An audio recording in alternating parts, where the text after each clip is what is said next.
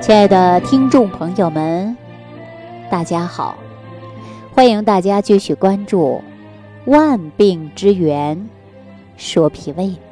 哈，今天节目开始呢，我想跟大家聊一聊肠脑。说到这个“肠脑”一词啊，我相信很多人呢都是比较陌生，肯定就会想：这个肠道跟大脑是有关系的吗？哎。还真的是有关系。我先给大家讲这样的一个故事，哈，大家呀自然就明白了。首先呢，也让大家呀来了解一下什么是肠脑，对吧？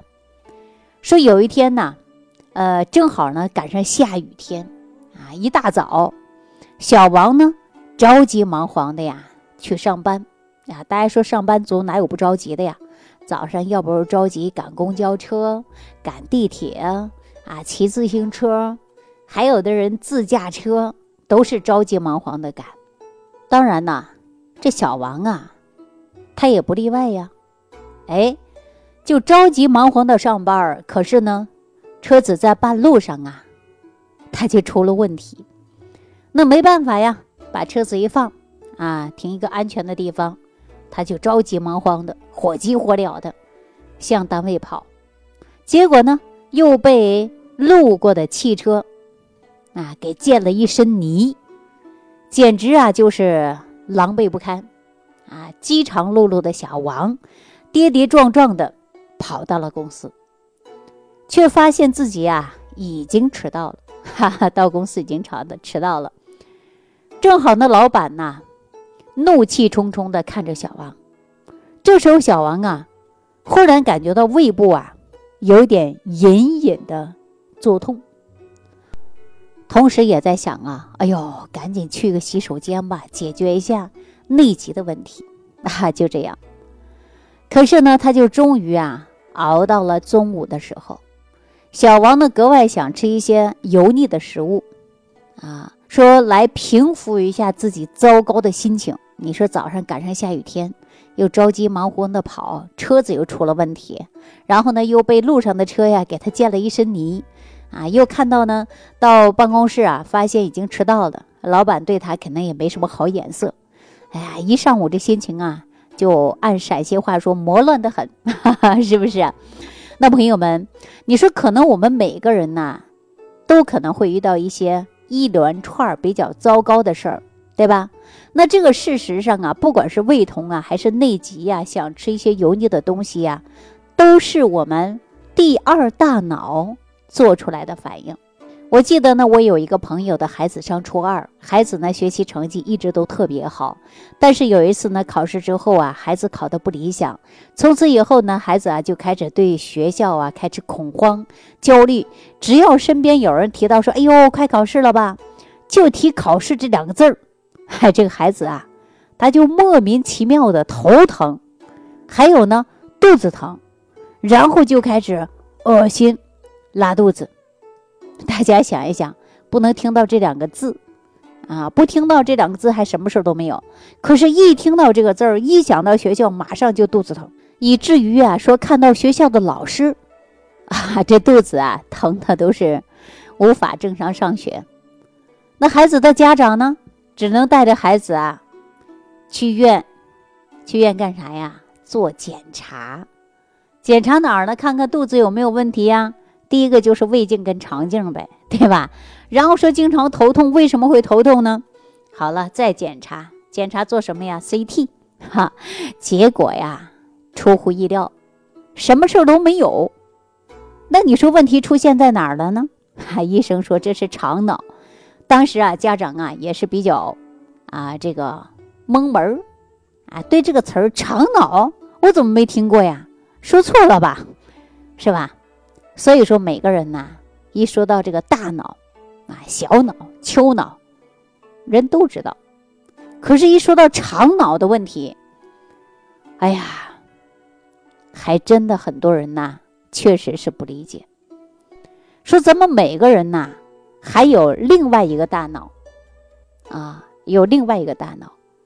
这个大脑啊，我们说，就在你生气的时候，它让你啊胃痛、腹痛；在你悲伤的时候，让你食欲下降；你紧张的时候，让你干啥呀？让你腹泻，对吧？当你惊吓的时候，你马上啊想去厕所。不是有这样的一个词儿吗？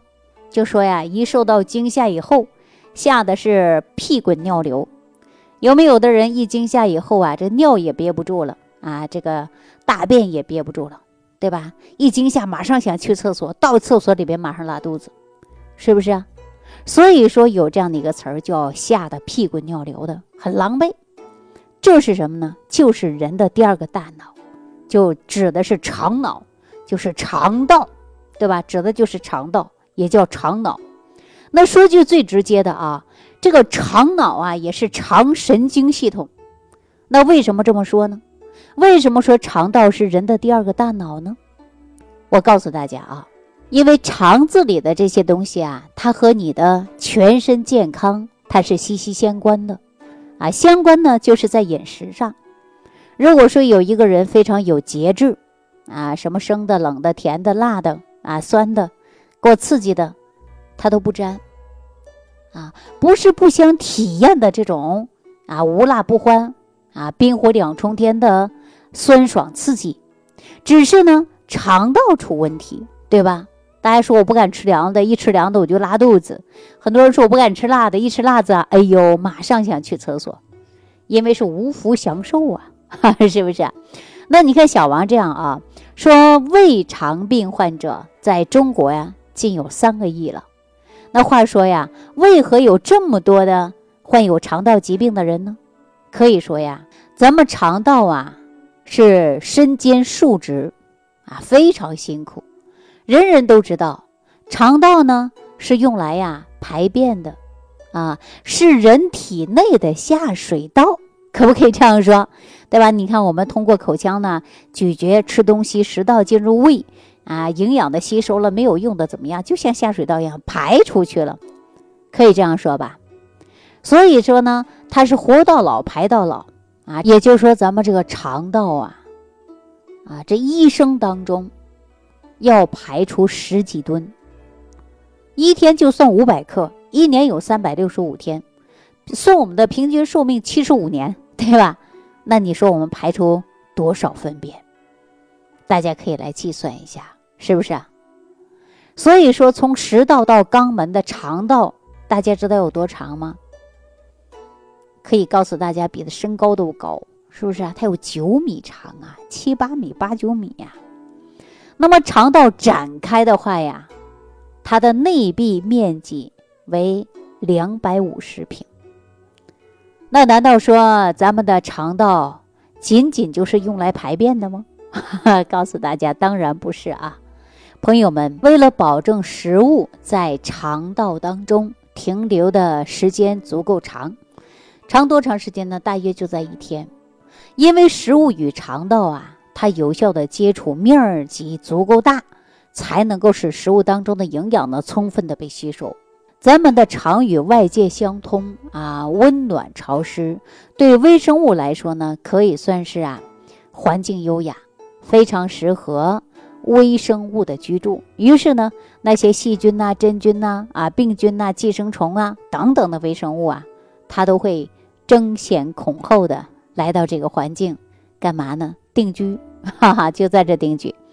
在肠道内，这些微生物的数量就可以超过百万亿，啊，是人体细胞总量的两到十倍呀。其中，细菌占主导地位。啊，记住了，其中细菌呢，它是占有主导地位的。我们把它们呢叫做为胃肠道菌群。啊，在这个微生物的王国里啊，有一些菌种对人体呢是不利的。哪一些呀？就比如说我们常常说的幽门螺旋杆菌，哎，它就喜欢这个环境，你平时赶不走它。所以说呀，这个菌就是致病菌。这个菌在哪儿呢？主要就是在胃黏膜组织当中，百分之六十甚至到八十的胃溃疡啊，嗯，还有十二指肠溃疡啊，都是跟幽门螺旋杆菌呐引起的是有关系的。慢性胃炎和消化道溃疡的患者呢，是普遍的一种症状。饭后呢，腹部啊开始出现的就是饱胀，啊，而且呢还会出现呢不适应的现象，常常啊还会伴随着一些不良的症状，比如说大家有打嗝啊，嗯，嗳气呀、反酸呐、食欲减退呀，都可能会出现。有的人呢还会反反复复的出现，啊，反反复复的出现，问题呢就会比较多。然后呢，发生啊剧烈的疼痛，上消化道啊有少量的出血，有的人呢还总觉得自己的胃口比较大啊，非常影响形象，想了各种的办法呢都治不好，结果呢问题出在哪儿啊？就是幽门螺旋杆菌这里了。那除了这些有害的细菌之外，肠道内呢还有大量对人体有益的细菌，比如说双歧杆菌啊，而且呢还有乳酸菌等等。这些有益菌呐，它会代谢，而且产生的是乳酸菌，可以抑制有害细菌的生长繁殖，还能刺激肠道的蠕动，解决了大家常常出现的便秘问题。那一些善于思考的朋友可能就会问了：那既然我们身体内有那么多种菌，为什么我们没有生病呢？是不是啊？大家一提到细菌，感觉都害怕。细菌有好有坏呀。那大家都听说过吧？说达尔文的进化论当中会说到，物竞天择，啊，适者生存，对吧？你适应这个环境，你肯定能生存嘛。所以说，肠道菌群同样遵循大自然的平衡法则，它们呢是相互共存、相互制约。你别犯我，我不犯你，咱俩和平共处，就在这个环境。你犯我，完了，人遭殃了。是不是啊？哎，就是这个道理。在日常生活当中啊，不管是儿童啊，还是孕妇啊，老年人、年轻人呐，还是年轻力壮的大小伙子们呢，如果说着凉了，饮食不卫生了，长期服用某种刺激性的药，比如说抗生素，都会让咱们的肠道受损。轻者腹泻、腹痛、恶心，对吧？那么严重的呢，身体啊就会出现炎症、溃疡，哎。他就会找上门来了，那也就是说，给大家讲了，我刚才呀说过的，上初二的小孩儿啊，是我朋友家里的孩子，那出现这个情况啊，到医院去检查，各项指标都做了，没有查出来原因，问我是什么办法能给他解决？哈，因为我是做研究营养学的，那对微生物呢，嗯，也是呢略有了解的。对吧？所以呢，遇到这样的问题，我往往呢不用中医分析，也不用西医来治疗。哈，我怎么说呢？我说你给孩子吃一点啊高活性的益生菌吧，对吧？一次性口服多一点啊，最好呢在八百亿以上的益生菌，因为这样呢保证了益生菌在肠道当中有大量的这个繁殖。口服益生菌呢最好呢含有丰富优质的益生元。于是呢，他就选择了八百一十亿的益生菌啊，记住了八百一十亿的益生菌。我说你服用益生菌两三天之后啊，你再给我反馈你的效果啊。如果不行，你再给我说，我再给你调理方案。就这样，往往呢这些朋友啊，他也比较听话啊，当天呢就用上了益生菌，当天晚上感觉怎么样啊？好多了啊，不会那种随意上厕所了啊，着急的。忙忙慌慌的往厕所跑，嗯，就没有了，啊。那么我们说，感觉上也比过去强了。第二天呢，这硬着头皮啊，把孩子呢就送到学校去了，啊。我的一个朋友的夫妻两个人呢，再加上爷爷奶奶呀，都天天担心这个孩子。晚上呢，放学接孩子的时候，孩子经常说头痛、头痛、肚子不舒服、肚子不舒服。大家有孩子的人都知道，老人有孙子的人都知道。孩子一说感冒发烧了，你恨不得你替他感冒发烧，就不想让孩子生病，有没有这种感觉？是吧？有，肯定有，因为我们说呀，一旦小孩不想上学，上学就头痛，家长也要担心，你说这以后怎么办呢？是不是啊？所以说呢，我们用了益生菌之后啊，就会发现有好的开始了，我让他坚持下去啊，坚持会更好。经过一个多月时间啊，来调理这个孩子啊，各方面恢复的都不错。啊，就是最近这一段时间，嗯，再也没有啊说对这个胃啊不舒服了，一提学校啊、上学呀心烦的时候也没有了。那随着人们呢对肠道的认识，尤其是肠道菌群深入的研究，发现啊，肠道受损不仅容易引发肠道菌群失调，而且还会出现急性慢性肠炎啊、溃疡性的，或者是呢，呃，结肠炎等等，这些疾病也许都会发生。那还有呢，其他呀，慢性疾病呢也是有关系的。对吧？发生这些疾病呢，实际啊跟我们的生活真的是息息相关的啊。比如说我们的高血压、遗传的、环境的、饮食的，它都有关系。还有肠道菌群失调啊，通过肠道调理菌群，那有助于呀调节我们的血压，是不是啊？那最近我们说呀，呃，抑郁症的啊，还有呢这个肠道微生物菌群失调的啊，都是非常非常多的。啊，那我们说有一些情绪问题呢，跟肠道菌群失调呢，它是有关系的。比如说，嗯，某一个人啊，就是比方说女士说自己的老公吧，一天不接电话啊，一天不回信息，你对他是不是提心吊胆，对不对？啊，天天提心吊胆的，然后呢，你还会在想呢，给你弄的是牵肠挂肚，是不是？所以，我们在这里呢，就体现出来，人的肠道是跟人的情绪是有关的。那研究表明啊，说肠道内的菌群可以通过微生物与肠脑作用于脑部，导致脑功能障碍引起的抑郁症的。那反过来呢，咱们通过调节肠道菌群，可以修复缓解抑郁症的问题。那咱们现在的人生活压力都比较大，精神状况啊，往往呢是越来呀越困惑了，对吧？说到这儿呢，我想起来了啊，说有一位二十九岁的，曾经呢进行啊肠道粪便移植，治疗双向情感障碍的女性啊，她呢是属于啊呃双向情感障碍的一个患者。什么是双向情感呢？就是在发病的时候啊，狂躁、抑郁两种情绪呢交替的出现。他在发病的过程中啊，会有这个狂躁，啊，还有呢抑郁啊，以这两种类型为主。他往往呢是从一种情绪的极端发展到另外一种情绪的极端。他呢经过十次的抑郁啊，然后呢进入过医院，也住过院，也治疗过，给他服用各种的这个精神类的药物，而且他的体重呢不断的增加。但是呢，他的身体水平啊是越来越低的，甚至呢感觉到自己啊没有任何生活质量。后来呢，医院针对他的情况决定呢，呃，移植无精神病史，啊，但是呢身体非常健康。她丈夫身体健康，经过十一个月内九次粪便的移植治疗。这个患者啊，抑郁症的症状和狂躁症的症状基本消失了，停药之后呢，也没有不良的症状，而且他的体重呢也下降了三十三公斤啊。对想减肥的人来说，这是很让人羡慕啊。那大家都知道，说在疫情期间呢，大家看上去很消极的一句话，说待在家里不出门，就是给国家做贡献，不要添乱。可是今天咱讲到肠脑的这个话题呀。讲到微生物、益生菌这个话题啊，我就要跟大家说了：只要你肠道健康，只要你能够吃好、喝好、睡好、拉好，你就是给国家做贡献哈。这不是我跟大家开玩笑。曾经呢，呃，我们会把一些一无是处的人呐取笑人家啊，说你就是一个造粪机器，极其侮辱感。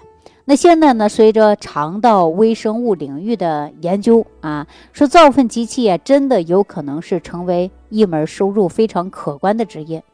也许呢，在不久的某一天啊，我们见面的时候啊，或许呢，我们打招呼的问候语啊，嗯，今天就问你了，说，哎，不是吃饭了吗？哈，今天我问你，哎，今天你的肠道高不高兴啊？哈哈，是吧？好了，那朋友们啊，今天关于肠脑这个话题呢，我就跟大家聊到这儿。如果大家对肠脑可能还不太清楚，或者我讲的也不太明白，哎，大家这样，你可以呢直接啊百度搜索啊，什么叫肠脑？肠道的肠啊，大脑的脑，肠脑啊。大家呢对这个话题如果感兴趣，如果觉得我讲的不清楚还不明白，那您呢就直接翻阅一下百度。啊，或者翻阅一下，在网上搜一搜，查一查，这都非常好。如果说呢，也可以直接在屏幕区留言给我们啊，我们共同学习，共同来讨论。感恩李老师的精彩讲解。想要联系李老师的朋友，请点击屏幕下方的小黄条，即可联系李老师食疗营养团队，获得李老师的帮助。感谢您的收听。